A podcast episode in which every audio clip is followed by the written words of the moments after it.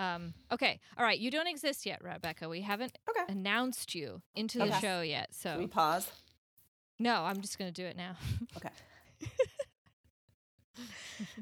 But you're still out in the ether, you know, like until you're announced. you I just feel it's weird because I feel like I exist, like in the general sense. I know. And that's Yeah. just, I mean, But I maybe that's your truth, but, Right. you know, my truth is that you,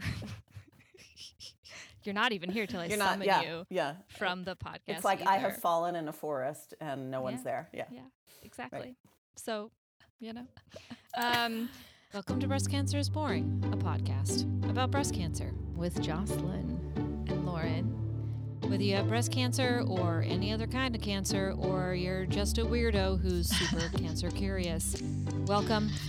We hope you enjoy. Because breast cancer is boring, but we and you interesting. I love it. Welcome to the show. We've got a very special guest today, but first, announcements. It's still a pandemic. So get vaxxed, wear a max if you're Axton. Try to relax. Mm-hmm. And so I'm tired of saying it, and I'm sure you're tired of hearing it.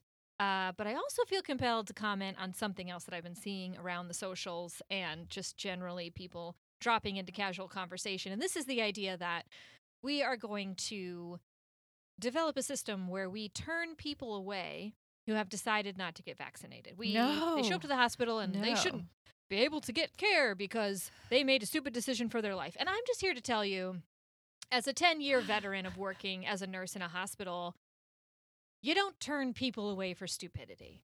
right. You just don't. One time I had a patient who got so drunk that he fell off his own balcony. You don't punish people for being stupid. One time I took care of a patient who nearly burned his penis off with Nair because he had Oh. read on the internet that it would cure his crabs or scabies, which is what he thought he had. So, stupid is not a disqualifier for getting medical attention. Yes. We also don't turn people away for being assholes. And I mean, like, really, Right. really bad, bad pe- people. I have taken care of drunk drivers. I have taken care of actual imprisoned people, inmates, custodial patients, as we call them. Um, Yes. I once Yes, yes. had a patient who uh, murdered his wife. like, that's what got him beat up. He shot his wife in front of his son, and his son uh, beat him almost to death. So, I also I have taken care of a drug lord. Uh, the FBI was standing right outside his door when I went in to discharge him, and they told me just act like it's a normal discharge. And then I discharged him, and he walked out of the room and right into the hands of the FBI. That was a weirder day that I had. But the point I'm trying to make here is you're going to get care if you come to the hospital. You just are. And what we are going to do is have a conversation about vaccines and why they're important and why the the benefits of getting vaccinated far far far outweigh the risks of getting a vaccination. Same with mask wearing. What we are not going to do is start down this path of deciding who is and who is not worthy of medical attention because down that road is there's nothing to be gained there.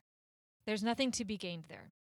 And I can tell you as a nurse, the reason I give excellent care to drug runners, the reason I give excellent care to murderers, the reason I give excellent care to patients who, after bathing them, I discover they have a huge swastika tattoo on their back. They're still getting the best care that I can give. And that has everything to do with who I am and very little to do with who they are. For sure. If you are a human person and you walk into the hospital that I'm employed at, you are going to get care. Period. I don't, it's not for me to decide. It just isn't. That being said, follow us on Instagram. If you would like to see some more content about social justice issues and vaccines and masking, and also just like reposting of hilarious shit that I find on Instagram, you can click in our stories at breast cancer is boring. If you want to avoid all that stuff for your own mental well being, I hear you and I support you. Stay on our main page, which is almost always exclusively having to do with promoting the podcast. Speaking of promoting the podcast, if you like what you hear, please leave us a review on Apple Podcasts. Five stars goes a long way to helping other people who may also enjoy listening to us find the podcast. And now, introductions. She is a writer and proprietor of one of the finest blog establishments on the internet. Uh, and that is One Woman Party, is the name of that blog. She's also the author of Edie Richter's Not Alone, her debut novel, which has already been longlisted for a first novel prize among much other praise, which we'll get into later. She's also just seems to be in every way a quality human person. It's Rebecca Handler. Hello. That was lovely. Thank you. I should Welcome. And I, Yes, that's the first time. I've heard the expression blog establishment. Oh. And I really like it. good because yeah, it's it's better it's than not blog. enough it's not enough to say blog Yeah. blo- No. because anyone can have a blog Yeah. but Yes. you have to bring some kind of level of like i don't know skill and competence to have a blog establishment For sure. Thank you. it's an establishment Thank you so it's much. fantastic. it's a too. proprietary place yeah it's fantastic guys. lauren was just telling me about this Oh, love it. Love it. It's Thank just you, Lauren. absolutely. Well, it's absolutely. really nice to meet you guys. it's nice to meet you so happy to have and you. nice to Um, be on this podcast that when I discovered you guys, I just felt like I was going to be okay. Because I, I receive a lot of information through podcasts. Like I'm a big Yeah. podcast listener. And Yeah. so when I was diagnosed with breast cancer, I was like, there must be some breast cancer podcasts out there.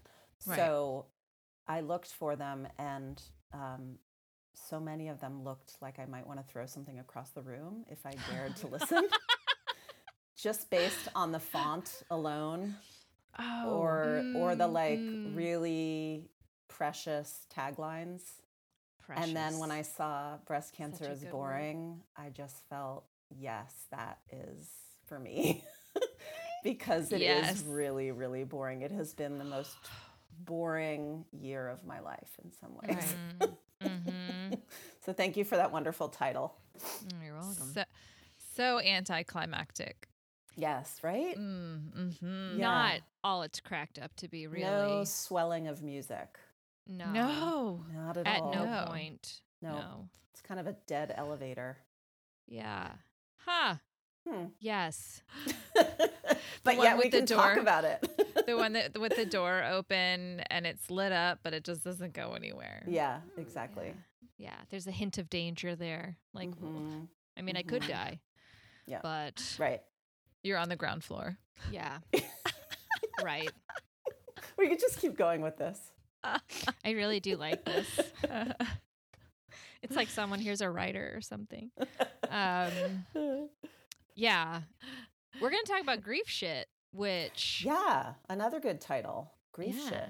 grief shit Mm. well i didn't come up with this one of your friends did and i Mhm. i feel awful that i because i should credit her with this but she was on your instagram stories like talking about how great your book is and she described your book in the midst of her praise as being about grief shit and i thought that was exactly the right term for your book and then also exactly the right term for like what how the how just the overlaps between reading your book and Mhm. like what Edie her thought patterns to me it was the biggest thing. But we'll talk about the book in a Yes. little bit. Like yes, yes. a lot, a lot, a lot, a lot to say, but we should get into the fun of um, the person that is you and the experience that you're having that is uh, very um, unique, I think. Yes.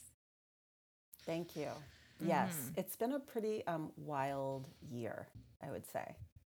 For sure. Um, I was diagnosed with breast cancer one month before my first novel came out. Hmm. And I mean, we'll get to the book later, but yes, there is some grief shit in the book. and then now there was some grief shit in my life. Mhm. And so I was like simultaneously um, super excited and proud of my novel and really excited for all of these like you know, book events coming up and um, getting to be interviewed and talk about it and try to sell a bunch of copies and um, something I'd worked on for so many years. Yeah. And then I was also like scheduling a double mastectomy for like the week after my book launch. Mm.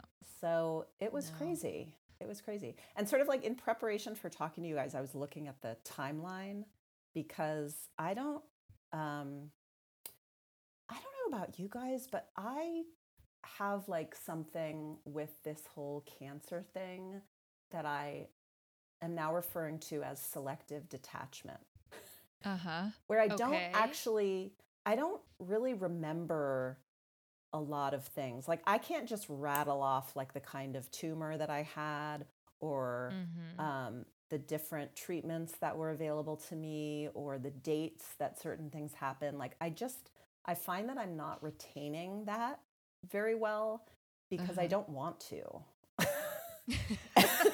Yeah. like I don't want to be able to tell you all about my tumors. You know, Right. like that's no fun for me. I'd rather yeah. retain other information. However, I know that my health is important and I need to understand what is going on in my body, which is why I have a very convenient journal. And I know your listeners can't um, see this, but I will describe it. Um, Okay. so I have this journal that where I write all of my cancer stuff in it, and it is covered with little stickers that I get when I go to the hospital for an appointment. Mm-hmm. Um, so when you go it, when you go, I'm being treated at UCSF in San Francisco. When I go to UCSF, they give you like a little Monday through Friday sticker, just Yeah. so you're like a legit patient that day. Right, Um, okay. And so I collect these stickers just as a way, like I'm already on the back of the book, but Oh. as a way of just a visual for how many times I have stepped foot in that hospital. And so, and then in the journal, I write down all of my cancer appointments and um, I keep my armbands. Oh wow. Wow. I keep my, um, and again, again, you do. apologies to listeners. I'll just describe. I keep a Ziploc bag with a piece of my hair in it. Oh Um, my Oh. god. yeah, I just keep like everything. And so when I want to think or talk about my cancer, I just go to my book. And I guess that's is because I'm a writer and I'm just comfortable writing things down as opposed to retaining them in my mind. But yeah. yeah, so I have like the whole timeline of kind of what this year was like, but um, which we can talk about. And uh, yeah, but it's nuts. So selective detachment. Wow. hmm Um, I don't think you're alone in that. Um, I, I also kept a journal with, and they always say, you know, write down your questions for your physician or for your nurse or, you know, going into the next procedure. And then, um, and then I also started using it for like just a little jotting down, like when I was in a waiting room, like how I was feeling at that time. Like sometimes I just wrote, my nose is bleeding and I feel like shit and this sucks. and Yeah. Um you know or I woke up this morning with blood on my pillow. I don't know which part of me that blood came from. Oh my You know, gosh. like- It's always a good time. Yeah. yeah. Um So, Lauren, have you looked at your journal? oh yes. Okay. On Because I wonder if like I'll ever want to look at this in the future. On occasion, on occasion, I do. Um, and I even have some of my own hair because my son actually and my husband um, participated in removing all of my hair, and they, my son wanted to keep it, Wow. and I, and I didn't um, at that time really care to keep it, but he did. Your son is a Victorian era romantic. totally. Did he want to put it in a He's- locket around his Yeah. neck? He's a gentleman in the 1800s. like that's adorable. Yeah. Oh. Um. I made a doll out of um, some of my hair for Wow. for a young friend of mine um, Wow. who shares. She and I share a morbid sense of humor. Because you wanted her to be haunted or Um, yeah, it was like really scary child? looking, and I'm not. I'm not. Um, I'm like. I'm like an average crafty person, but I am certainly not a person who had ever made a doll before.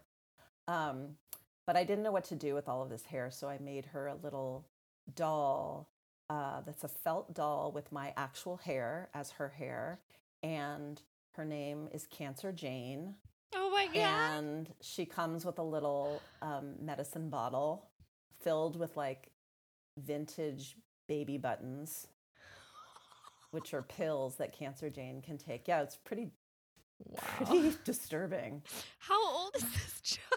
This child is 10 Wow. and uh, yeah. She was pretty pleased about it. I checked with her mom first. No, I bet. just to see like if that would be okay because i said I have, I, I- have all this hair i don't know what to do with it i was thinking of making sabine a doll she's like oh my god please she'll Please love do it this. I love this mom, and I think I love this kid. yeah. Like She's a cool that's a cool kid. yeah she's a cool kid Why didn't I think of that? Make well it sounds like i don't it. know who knows maybe your son made his own doll Yeah. Do you know what he Where's did the with the doll hair? that he made? Yeah, yeah, I I know where it's at. I I actually came across it while I was helping him clean his room the other day. Oh. I was like, ah. I just that a- feel like someday that doll's gonna start like moving around the house of its own fruition. absolutely You're gonna find it like in a cabinet, like Yeah. in bed. All of a sudden, you're gonna wake up. It's like right next to you. yeah hello It's gonna have a whole life of its own. and it's not gonna be happy. I mean, you named it Cancer whatever. Jane. Jane. Cancer Jane. Mhm. Ooh, she's gonna be mad about that when she gains sentience.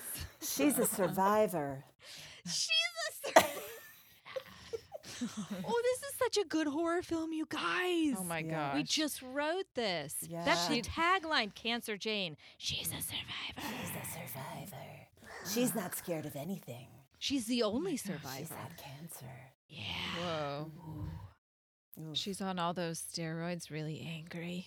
And Mhm. hungry yeah for human flesh. Yes. Yes. When you go through a menopause zombie? at age six, you're ready for anything. You thought menopause was hot. Wait till she drags you to hell. oh yeah, Oh, there we go. There we go. That's it. This is such a good idea for a children's show. I think we should pitch this immediately. Yeah, absolutely. Before we forget. Hmm. yes, I'll be right back. Yeah. Oh my god. I think that's legit keeping a journal. I think also it's a very shared experience, the selective memory thing. I think that's mm-hmm. just a brain experiencing trauma. Mm-hmm. Like your brain is like, you don't need to retain an active memory of all of these things that are quite traumatic for you. We will file those away. You can revisit them later. Yes. I think that's a total thing. Okay.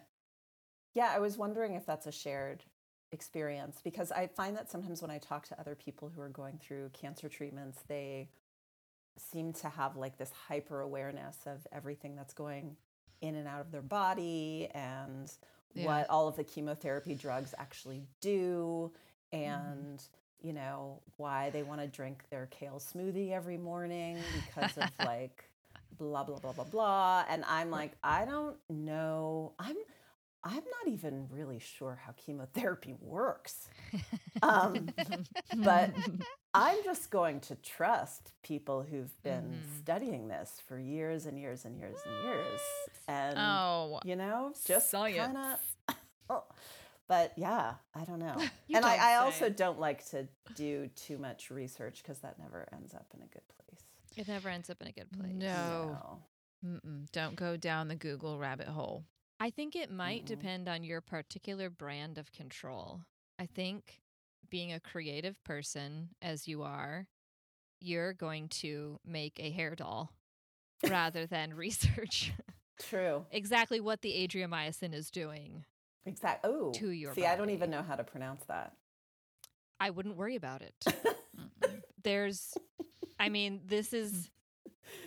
This is a graduate degree in nursing, and I can say adriamycin. that's amazing That's what Super it takes. impressive Thank Super you, thank you. impressive. Thank you. I, I have my degree here um, somewhere in the closet. well would it be helpful to for me to give you like a very quick snapshot of my cancer timeline Please do, Or because not. I find that people are morbidly Intrigued. curious about that. yeah yeah yeah well and also if it's helpful to anyone listening for sure Yes, Um, yeah, please do. Absolutely.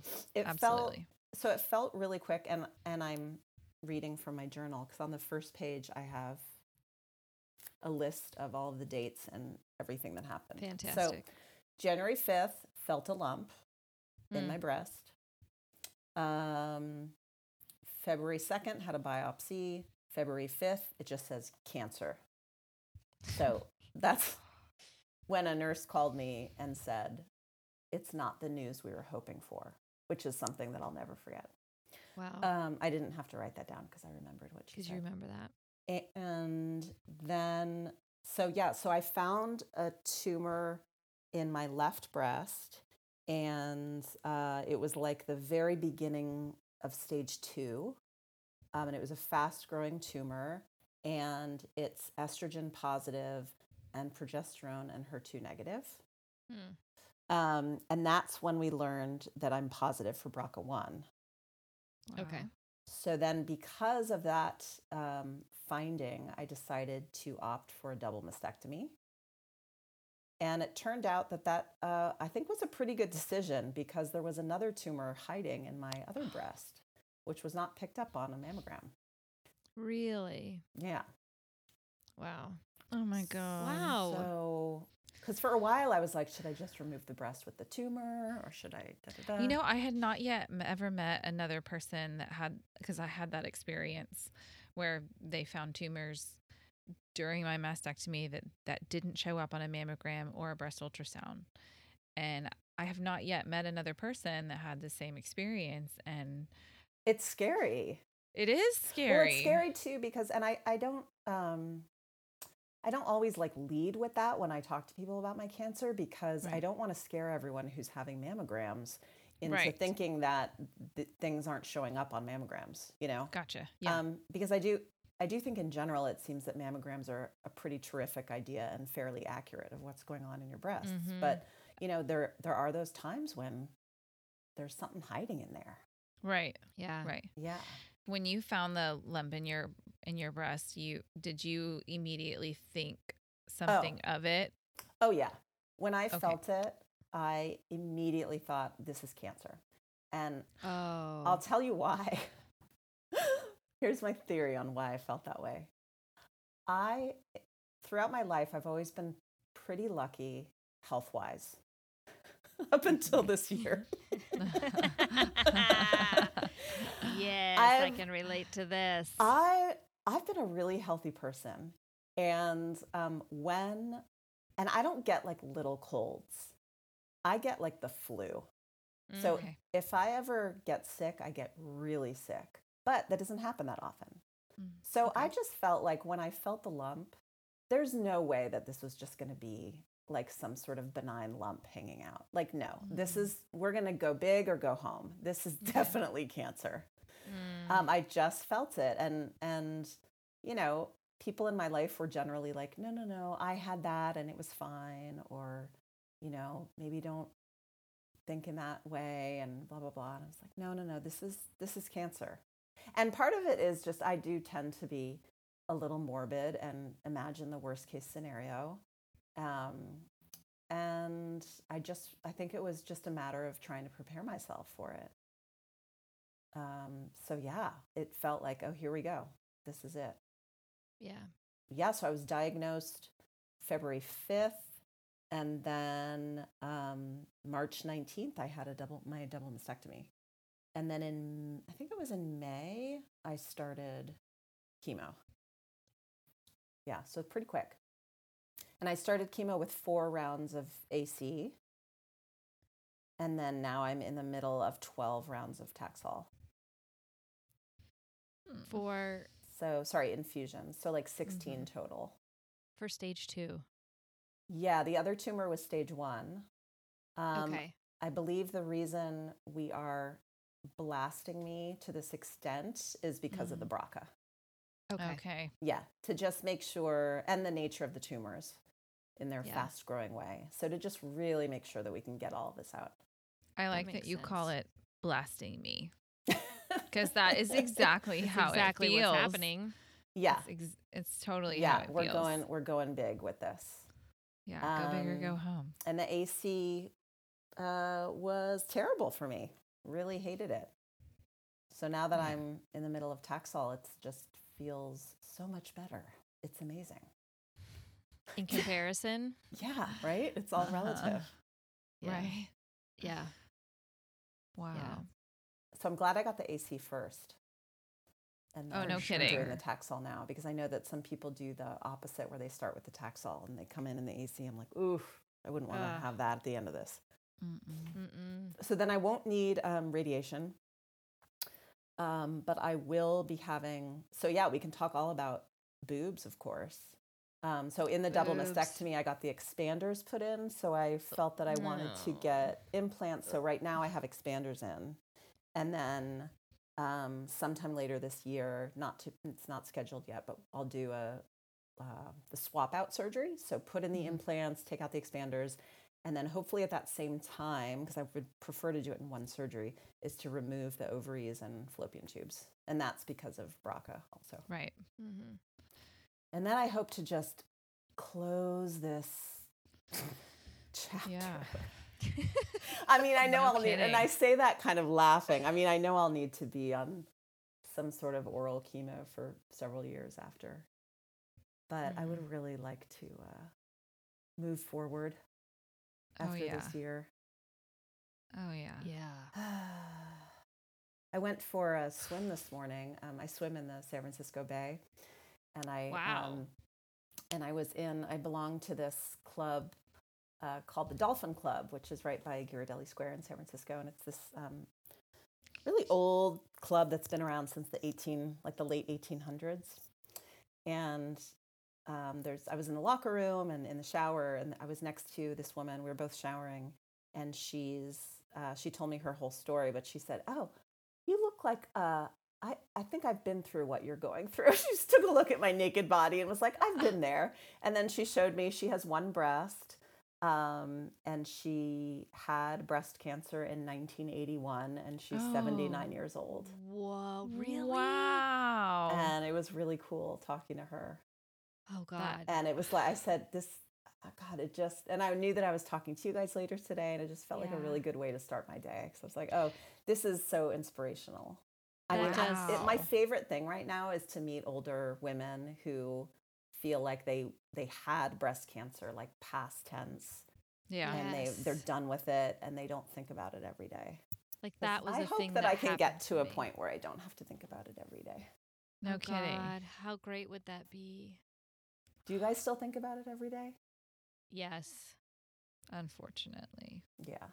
Yes. I do that thing that like I do that thing that Edie does in your book where it's like a paragraph of just like I don't know, perfunctory grocery shopping and then like uh, one the very next thing is like insert terrible thought here and then move on to the rest of your day that you just have to get done. It's just it's awful, but it's just a part of my thought life Yeah. every day.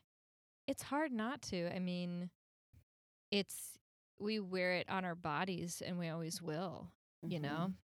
Is there Like- something that triggers that in particular for you, like those thoughts?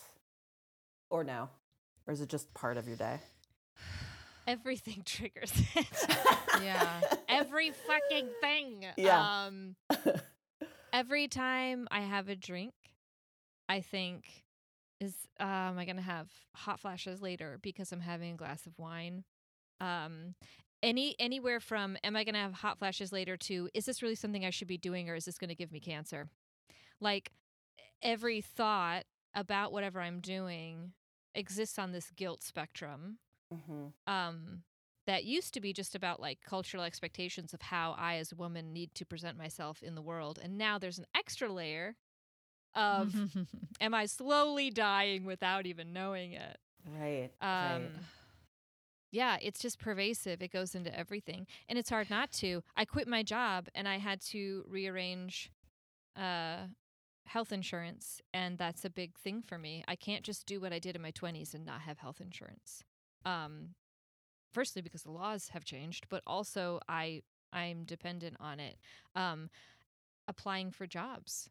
Cancer or a history of cancer is considered a disability under the ada and so you have to choose yes i have a disability or lie and say no i do Mhm. not or Mhm. say I choose not to disclose. And just that, the the making the choice of that for me, I was like, I don't fucking know and I don't want to answer this question and stop asking me. Yeah. You know? Well, I don't want to think about this. I don't want to. I just it doesn't matter, you know.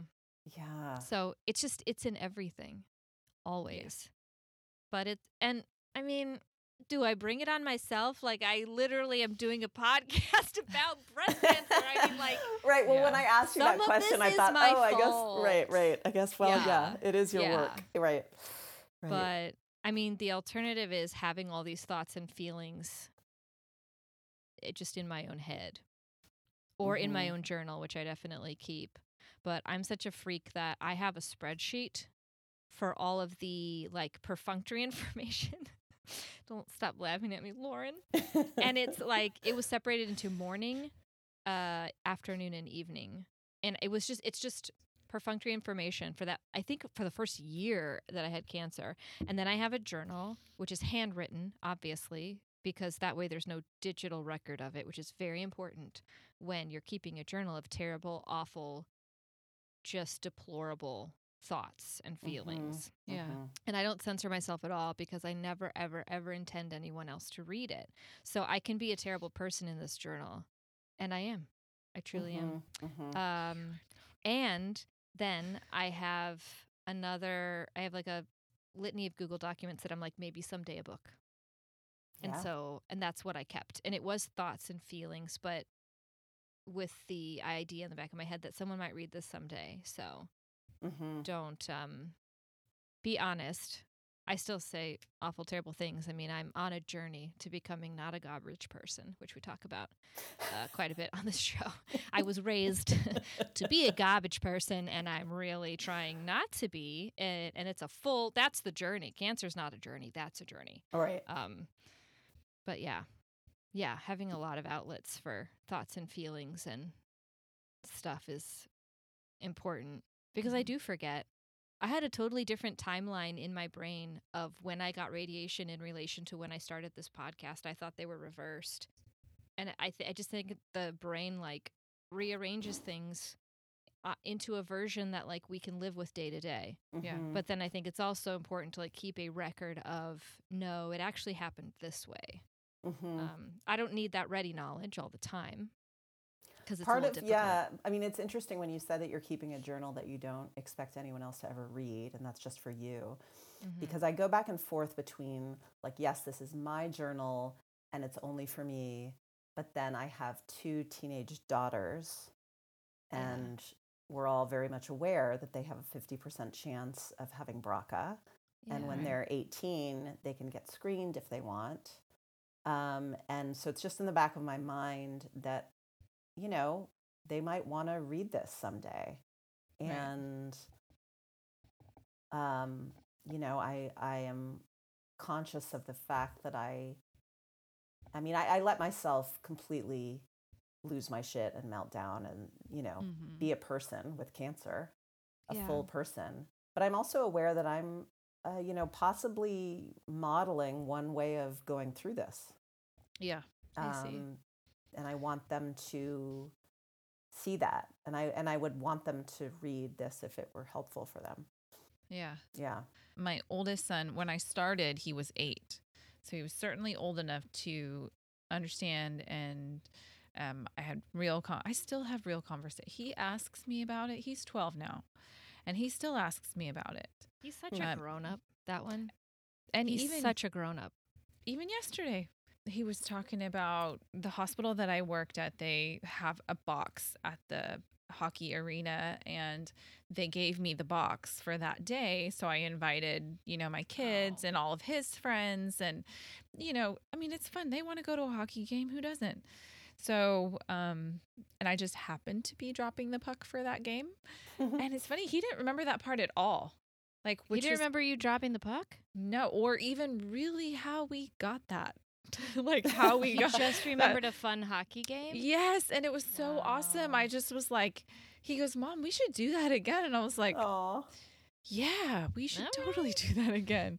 but I don't know if I could afford a box at a hockey game. Oh no. you know, he was like, we even had people coming through and like bringing us pizza and drinks, and like we had our own like like waiter for our box, and nice. yeah, it, w- it was Fancy. it was really All nice. right. But but um, you know, when we did talk about it a little bit, and because I was trying to see what he remembered, Yeah. and he said, he goes, Mom, you dropped the puck at that game? And I was like, Yeah, don't you remember seeing me? Wasn't that cool? And he was like, Oh, was was was that because of cancer? And I was like, Mm. wah, wah. Uh-uh.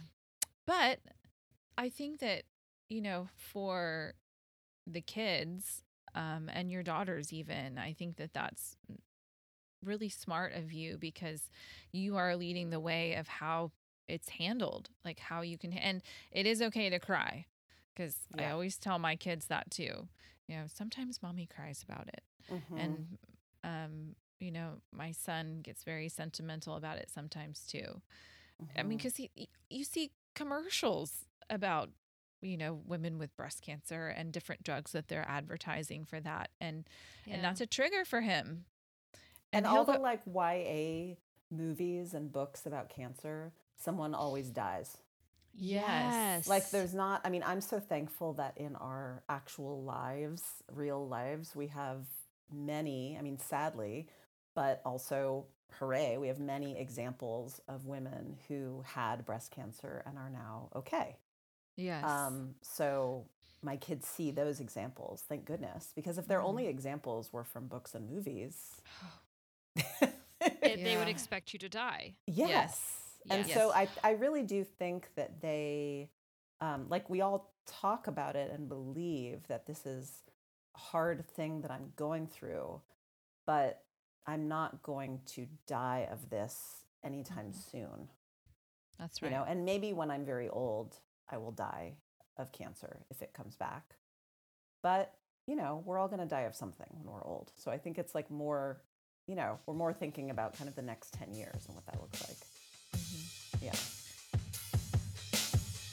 A quick BSA, breast service announcement. No one doesn't deserve health care. It's been suggested that those that don't get vaccinated should simply be turned away at the hospital door when needing medical attention. And while it is objectively funny to think of them being sent to a tent offsite where Twitter trolls can just Google their treatment and diagnosis, I feel like it's important to point out that not everyone who doesn't get vaccinated has a raging case of magacephalopathy or epitrumptomitis.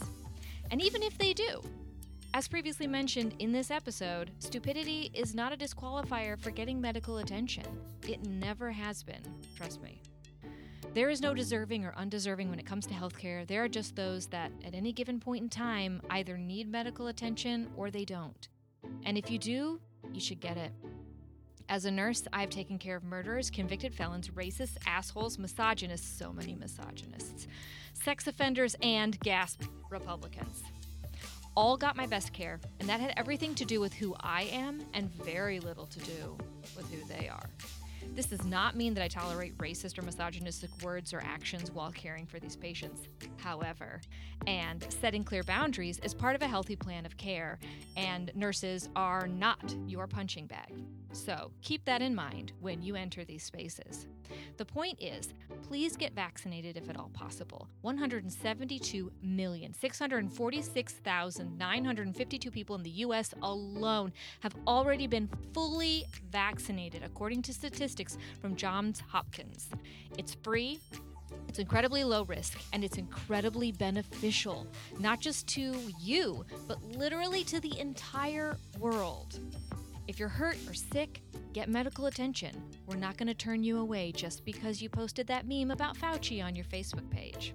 You know who you are, and you can leave that attitude at the door.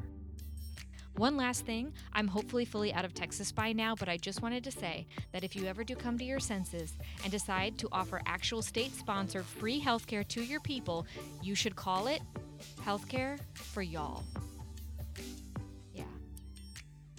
That one's on me, Texas. And now back to the show. We're going to talk about the book that you just wrote. I mean, my God. Oh, I, this uh, one? Yes. Oh, oh, is Oh, that oh. did Hmm. is Yeah, that a it book you wrote? Just Did you write happened that? to that that next to a- me. That's so Oh. weird. Wow, Oh, that's so I can't. Yeah. That, so, it's like your name is on that. Yeah. Is I don't. that your name? oh my god. is that Oh my god. It this my it name. is you. Oh my Oh god, that's my me with hair. Look, it's me with hair. Mm, look at that hair. Aw. Here, That we can just hold it up too. here. You you do have nice hair. Um, Thank you. Yeah, yeah, you do. I can't yeah, wait for that to come back. It does. Yeah. Um, some praise for your book that um, was not difficult to find on the interwebs. Um, just some things people are saying about your book. I don't know if you have heard, but um, they're saying it's profound, yet often quite funny, keenly observed, and deeply affecting. Um, another comment is captures that peculiar, unsettling blend of exhaustion, hilarity, Yes, and exactly. pain in the face of grief. Absolutely. Um, it's dark, funny, and a personal favorite in this moment. Short, highly recommend. and then this one, uh, this is my favorite bit. Um, yours and mine both probably, but that rare thing. This is dot dot dot. By the way, he said a lot of great things about your book, but I just wanted to highlight Mhm. when he said that rare thing, a perfect book, and that is from I andrew Sean Greer, who won a fucking Pulitzer Prize for fiction. So with his book Less, Yeah, I was blown away by that. do you, do you know this I was guy? really blown away. Is he like? I do have the pleasure of knowing him. I have to say. That's so great. Um, He's he's a longtime San Francisco resident. He's Okay. um, he sort of splits his time in the last several years between um, Italy and California. I hate him. know, I hate but yes, I've known him for several years, and he was extremely supportive to me in the writing of this book, and um, ended up really enjoying it, which was a total treat because I'm a huge fan of his work. I mean, Less is amazing. Mm-hmm. Story of a Marriage is one of my favorite books. I need to read that. book. Okay. So yeah, I was really, really lucky to to score that kind of blurb. Um, you also it's well, thank you for the praise. Absolutely. It's not just like individuals, actual like committees of people also really like your book. You have been longlisted for the Center for Fiction First Novel Prize, which is kind of a big deal. And you've been invited to be a MacDowell Fellow, which you are doing in April. Uh, I'm so excited about MacDowell, and it still hasn't really sunk in. Yeah. But I'm I'm a pretty busy and distracted person in general, and the idea that I get to go spend three weeks in a cabin in New Hampshire and do nothing but write, and all of my meals will be Cooked for you. prepared for me. I, I mean, I can't even, yeah. So I'm hoping that I use that time extremely productively. I hope you just take a bunch Um, of I mean, the only reason I was really able to finish Edie was because I was able to get away sometimes by myself for a few days at a time, Yeah. which really does seem to help. Okay. Yeah. Talk about that. Like you, sometimes you have to shut out the world to write a book. Yes. Yes. Especially the world we're currently living in. Anyway, give us like a synopsis. So, Edie Richter is Not Alone is about a woman who loses her father after he has had Alzheimer's for many years. And she's grieving and moves with her husband to Perth, Western Australia, which is a very remote place, um, hoping that somehow that kind of location will help her heal. Um, it does not. It ends up terrorizing her and she's harboring a pretty dark secret and the story is about her kind of coming to terms with her grief and her secret keeping and uh, losing her mind a little bit Yes. Which I loved. Mhm. I okay, now my Mhm. synopsis of the book. Um which I it's just going to be like a live feed of like how I my feelings while I was reading it. So like 3 pages in, I'm crying. I don't know why. Um because I don't understand how you're doing this thing where you're just giving uh information, seemingly innocuous information. There's no emotion tied to this like what's happening and yet Mhm. there is there's like deep emotion in it it's just not obvious. And so, like, after reading, just like, I'm seriously three pages after the prologue, and I started crying, and I was like, what is happening right now? This was my experience. You think you're reading one book, get 15 to 20% of the way through, and you're like, oh, okay. Okay, this is a. It escalates quickly. and then the rest of the book, you're just like, oh my God, oh my God, oh my God, oh my God. Like, it's amazing to me that you wrote this Mm-hmm. book before being diagnosed with cancer because it was such a parallel for me. This this fixation she had on this event and then my own fixation that I have on myself having had cancer and and and like how you almost can convince yourself like maybe it didn't happen, but the evidence of it is everywhere and then like going about your daily life and just having it hit you in different ways and then come out in different ways that you didn't expect. And but it's always there.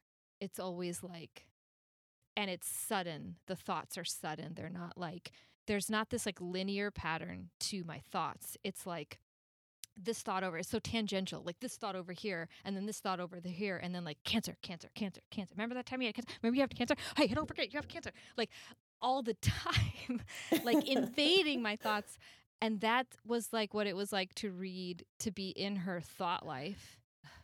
And and just i don't know it was so it was fluid in one way but but the thought life was so tangential i don't know there's something it's like layered or something i don't even know what i'm saying but I'm I'm right there with you, Jocelyn. I'm follow I'm following it. I don't know, like some books you read them and you're like, oh, that was it was enjoyable. I liked that book. That was fun or whatever. This book was like, I'm gonna think about my life and like it's a full experience, but it's also fucking hilarious and gives you some kind of weird perspective. Like I felt better after reading it while reading it, but at the same time I felt like I don't know. I don't know. I don't know. Honestly, it's a thing. Like this book is a thing. I'm not an award winning author. I don't have a Pulitzer yet. yeah. But I read I Mhm. read much books and there are like books where it's a full experience and there's something to it and like it absorbs you and you get absorbed into Mhm. it. Like that's this book. Like something's happening in this book and Mhm. like I don't think there's a single person who yes. would not have like a similar connection with with it. Um, the the original inspiration for the story, I would say, was um, when I lost my own father to Alzheimer's back in 2013. Um, after he died, I just kept thinking about um, another kind of person who would have gone through this caregiving experience. I mean, helping care for my dad as he was dying was was uh, life changing for sure. And Yeah, that's um, I wanted to create this other character who would go through that experience in a very different way. Um, then, but I wasn't writing fiction at the time. I was working Mhm. full time in fundraising and philanthropy, and so writing a lot for work, but not writing fiction. When I moved to Perth with my husband and our children in 2015, I started writing a blog, onewomanparty.com. Onewomanparty.com. I'm just gonna slip that in. Check it out today available on the internet. for free. So I started writing a blog um, where I was writing a lot of sort of like observational humor stuff, you know, uh, moving your family across the world, Australia versus the US, just kind of, you know, little anecdotes of what I was seeing in terms of cultural differences and our life there. And I hit a wall, as I think a lot of kind of memoir writers or nonfiction writers do, in that there, you know, I, I just, there were things that I didn't really want to write about um, in a nonfiction way. Um, I felt like I didn't Yeah. want to. I, you know, I in my in my nonfiction writing, I always, if anyone's going to be the butt of the joke, it's going to be me. You know, I have no desire to put it all out there or get anyone else in trouble. Um, so I turned to fiction because uh, what happens when you write fiction is you can really warp reality and work through certain things in your own life Yeah. um, in a very different way. And that was really exciting. So then I turned back to the seed of, a, of an idea for this story about a woman whose father had Alzheimer's. Um, and it just kind of took off from there.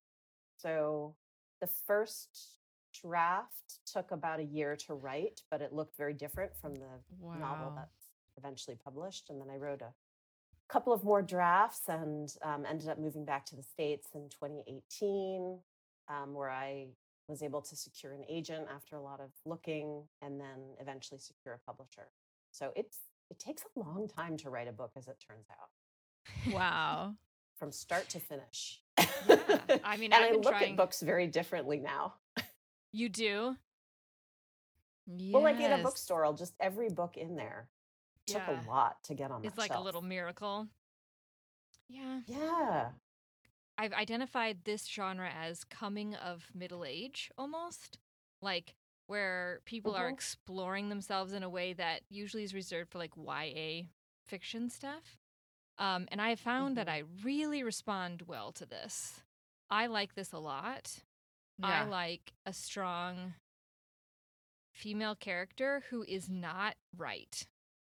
Mm. Like hmm not a moral bastion of the world. I like someone who's Yeah. like uh but in a way they're so right. And I wish I like Edie is uh she's a little bit scary, but she's also Yeah. like aspirational to me. Like she's Yes. so assertive. Yeah, she's a very um she's a very idiosyncratic person who Mhm. says exactly what's on her Mhm. mind, Yes. not always thinking about the repercussions of that. And that is a very freeing type of character. That's a write, for very sure. freeing I, it was type of important character. to me actually like um, when i wrote her i wanted to write her almost i mean she she identifies as female i would say. I mean she's not asked that directly but i would guess she would probably answer that she identifies as female but i was important to me to write her in almost a gender fluid kind of way. I didn't want to write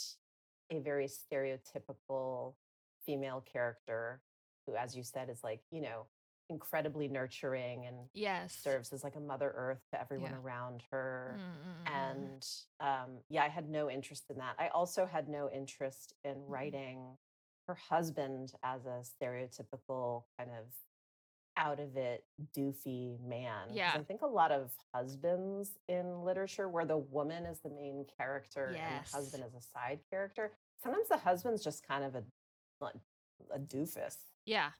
He's um, an idiot. And I wanted to make Oren, Edie's husband, a sensitive uh, man who puts up with a lot of her Mhm. bullshit, he does. but also can be, he can't actually be pushed too far, as it turns out. He does have Yeah. a, he does have a shut off. Yeah. He does. And Um, Edie's Mhm. very inwardly focused, but I Mhm. also find that Oren, I think, was a bit inwardly focused too. I don't know. Like just a little bit, mhm. you know? Yeah. And they're not used to, I mean, I think some couples process their relationship a lot and go to therapy and um, they're not like that. They're not going to really Yes. talk a lot about their relationship. Mm-mm. No, they're just No. cruising along. yeah. Yeah. they're just, but They're they're, cruising along. committed. I think they're committed. Yeah. And also, he Yeah. knows how to respond. Did you find their marriage um did Really? you find their relationship believable? Yes. Oh, a hundred percent. Yes. For That's sure. great. Because sure. um it's interesting in like the first draft I received some feedback from a writing mentor of mine in Perth who said that I needed to work a little bit on the believability of their marriage. That's when Edie was a, she was pretty harsh. She was a lot meaner in the first draft. Okay. And the feedback I received was like, well, why would he be with her? And I found that to be really interesting feedback and something I've thought a lot about over the past couple of years is like the Mm, believability of relationships in books and film. yeah. Um, for example, in a rom com or something, it never seems believable. Or like if you've Mhm. seen Knocked Up, you know, like Absolutely. there are these movies where you're just told that these people are falling in love with each other, but And you, you don't just really believe it. question it. Yeah.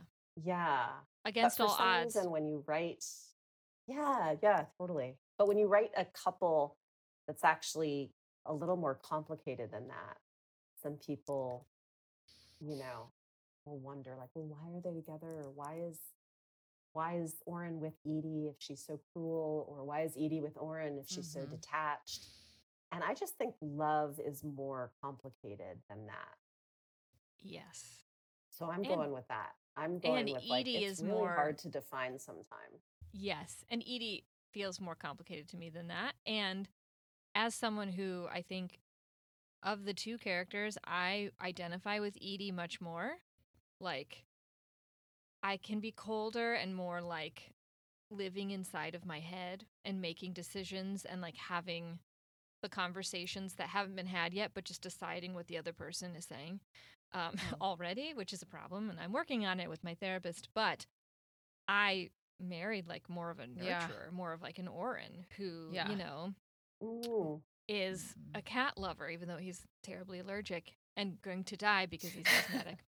but, and so like I identified that dynamic, and that's a full thing.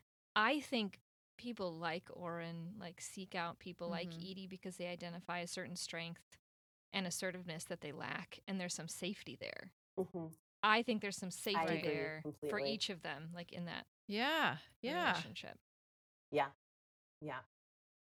And I did find Yeah. myself while I was reading thinking, I like, I want to be this woman's friend.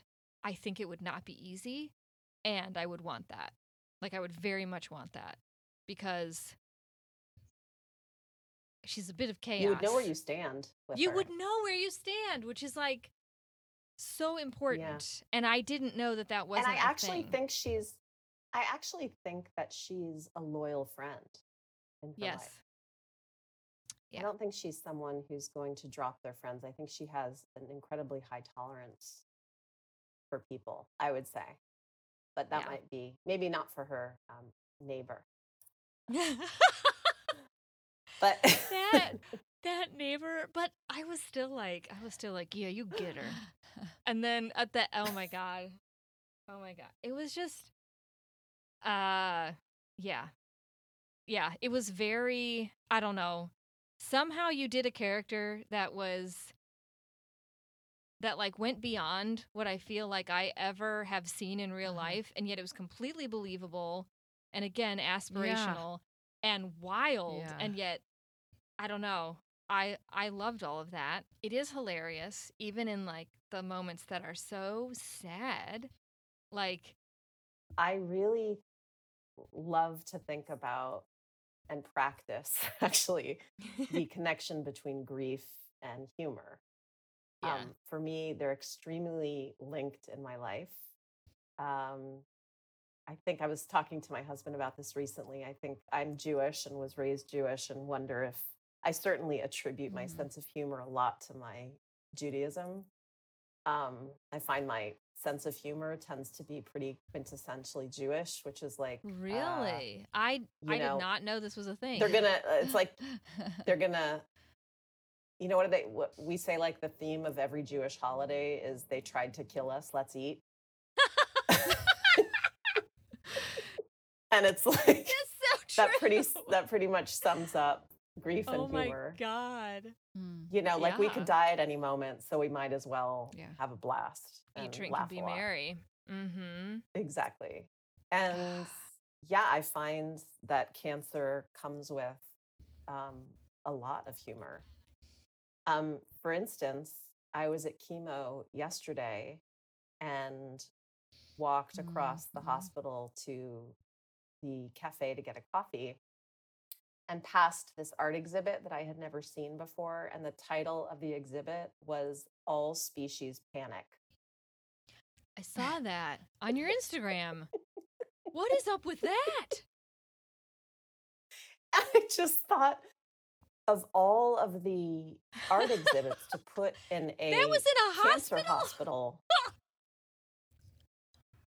And I just and I I actually found it to be rather soothing, you did okay which maybe was the intention. But I, mean, would guess that there are many people who don't find um, thinking about how all species panic is soothing. But you know, like down the hallway from the Panic art exhibit, there was an inspirational quote about mountains, oh and I really preferred the Panic exhibit. i prefer the, the panic yeah I don't even know what the Because I mountains one is, but I already hate it. mountains. Yes, I already You know, it. but you Yep. know what it is. There's a lot. I know what it is, that. is. Yeah. I also reject the word journey. Mm, I don't know why. It just makes me cringe. it's very cringe. It's very cringe. What is it about that word journey? Um, I think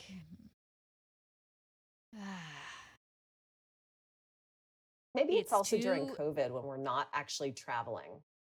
that so it's very triggering. So I don't want But my only journey right now to be Yeah, cancer. it's too it's too uh it's too positive. I when I hear journey, I feel like that's born out of the toxic positivity Instagram culture Yeah. where it's like to- people talking about Mhm. their um healthy eating journey Yeah. or their fitness journey or um you know to lump cancer into like these journeys people are having like fuck you so much Mm. no no Yeah. no and i just if i i'm trying to think of like also journeys come to an end journeys i think are for like a limited time and i do get that like someone Mhm. going through active chemo is in a very different place than someone like Mhm. me who is just you know not and has a full head of hair but like we will have cancer for the rest of our lives like it is with us that diagnosis follows you around this follows you around forever so to like call it a journey it if just it's belittling in a way it's it's Mhm. infantilizing the concept of what this is not a hero's journey that we're on. This is not our dark night of the soul and we're going to emerge having slain the dragon that is cancer. That doesn't happen. You know, cancer is not a sentient Yeah. thing. We we like Mhm. personify it and part of me participates in that and then part of me hates that because it's not sentient. Cancer didn't do this to me. It's not like this evil I like to think that like my body is just like whoops. Like, uh-oh. Yeah, I feel Oh, like I yeah, did this really, thing. That Oh, really no. resonates with me. Yeah. Yeah. No, that really resonates with me. I also there's like so much um language around Mhm. cancer that I think a lot about and around disease in general. And I Mhm. thought of it when my father had Alzheimer's Yeah. and um, I remember writing a piece about um, you know that referenced my father dying from Alzheimer's and talking about how I didn't like the like battle imagery Mhm. and war Mhm. imagery with disease and saying that my father was not like he wasn't a soldier in the war against Alzheimer's. Right. He was an accountant who forgot his friends' names. Oh. Oh. Like, you know, yes. let's like And there's something deeply sad about Yeah, what you just all- said and also funny yeah. that thing. Yeah. Yeah. There's very few people who can do that. Mm. Very few people. I mean, Alzheimer's is pretty hilarious when you think about it. It's deeply it's deeply sad. You need to put that on a card. and hilarious. Um, and I think that oftentimes the saddest things in the world are often the most funny. One of the funniest days of my life was the day my father died. oh, Um, Really? really? I was at his I was at his bedside with my brother and our mom, and um, it was the first time I had been with someone as they were dying, and I thought it was going to be like the movies where someone finally takes like one last deep breath, and then you Oh. come in and close their open eyes. Yeah. Right, so we were oh, waiting for Oh, that movie moment. Oh, no. Well, what happened with dad is he was he would take a deep breath and then we kind of look at each other like he's There it gone. And then nope, he'd take another deep breath. yeah. No. and my dad was a huge fan of Mel Brooks of Mel Brooks movies and we Oh, just of felt like that was a very Mel Brooks That's a very Mel life. Brooks moment. Wow. Like he just kept taking breaths after, you know, a minute or so. And then Aw. finally he did not take any more breaths and my brother attempted to shut his eyes.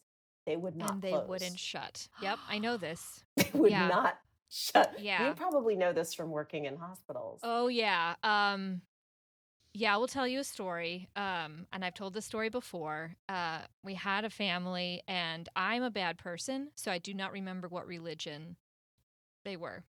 But it was a religion I was not very familiar with. Um, and their father was dying. We were going to give him comfort care, which means we were going to take the tube out of his mouth, and then he would shortly die. And they explained to me that if he dies with his eyes open, his soul will wander the earth for eternity. He will not have like Oh, peace. no. He will not transcend into the afterlife. Oh, Um, Oh. that was my understanding of what they were telling me. And I was like, okay. And then I realized the reason they were telling me this is they felt strongly it was my responsibility to fix this. They just they just looked at me because they were trying to close his eyes and it wasn't working. And I knew he was going to die soon. We'd already taken the tube out. So I'm standing there. I'm like, I'm sweating because I'm like, fuck, this guy's going to wander the earth forever. So I was like, um, so I need to clean him a little bit. If you guys could step out. So I had them step out just for a moment. Um, I told them I had to like do some bullshit thing that isn't real. And they went out and I closed the curtain. And I legit got um, a tube of Mastisol, which is like medical grade skin glue. yeah. And I You glued his babies eyes shut and I made sure they were shut. And I came back and I said, okay, everything's fine. And then I walked out of the room and let them come in so like they could like discover that his eyes were closed. And they, I looked in through the window, you know, like the ICU room, and he, they were just crying, just cr- bawling. And I was like, Oh. oh my God. but I mean, that was a gift, though. That was a real gift. it's like, it's so But- severely like and also funny. sad and funny. yes. And and that And moment I'm like, funny, yeah. Am I a worse person for leaving his eyes open or for gluing his eyes shut? He's going to go to like the funeral home and whoever's like taking care of the body is going to be like, "What what uh, what is going on here?" And then I was like, what if like someone finds out that I glued someone's eyes shut and like it's a bad like it, I had this panic moment, but like then I saw them crying and I was like, I don't even fucking care. I don't even care because this was really important. Yeah. I don't think you broke any laws. I hope there. not.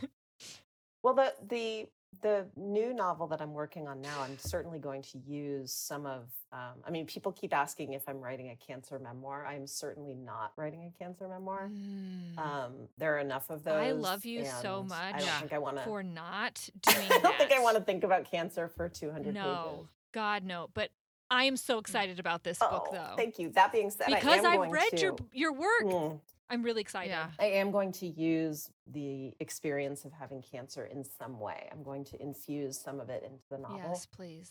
And I think that's just part of how my brain works is that if I'm going through something difficult, I feel like I need to use it somehow. I can't just, like, I'm acquiring all of this random knowledge about Yeah. Chemotherapy drugs Yeah. and port placement and eyebrow regrowth Right. serums and Yeah. implants and Yep. you know just all of this bizarre information none of which i ever wanted Yeah. um, and i want to put it somewhere You've got to. i have to i feel a drive to do that I feel a drive uh, to read that, and I would.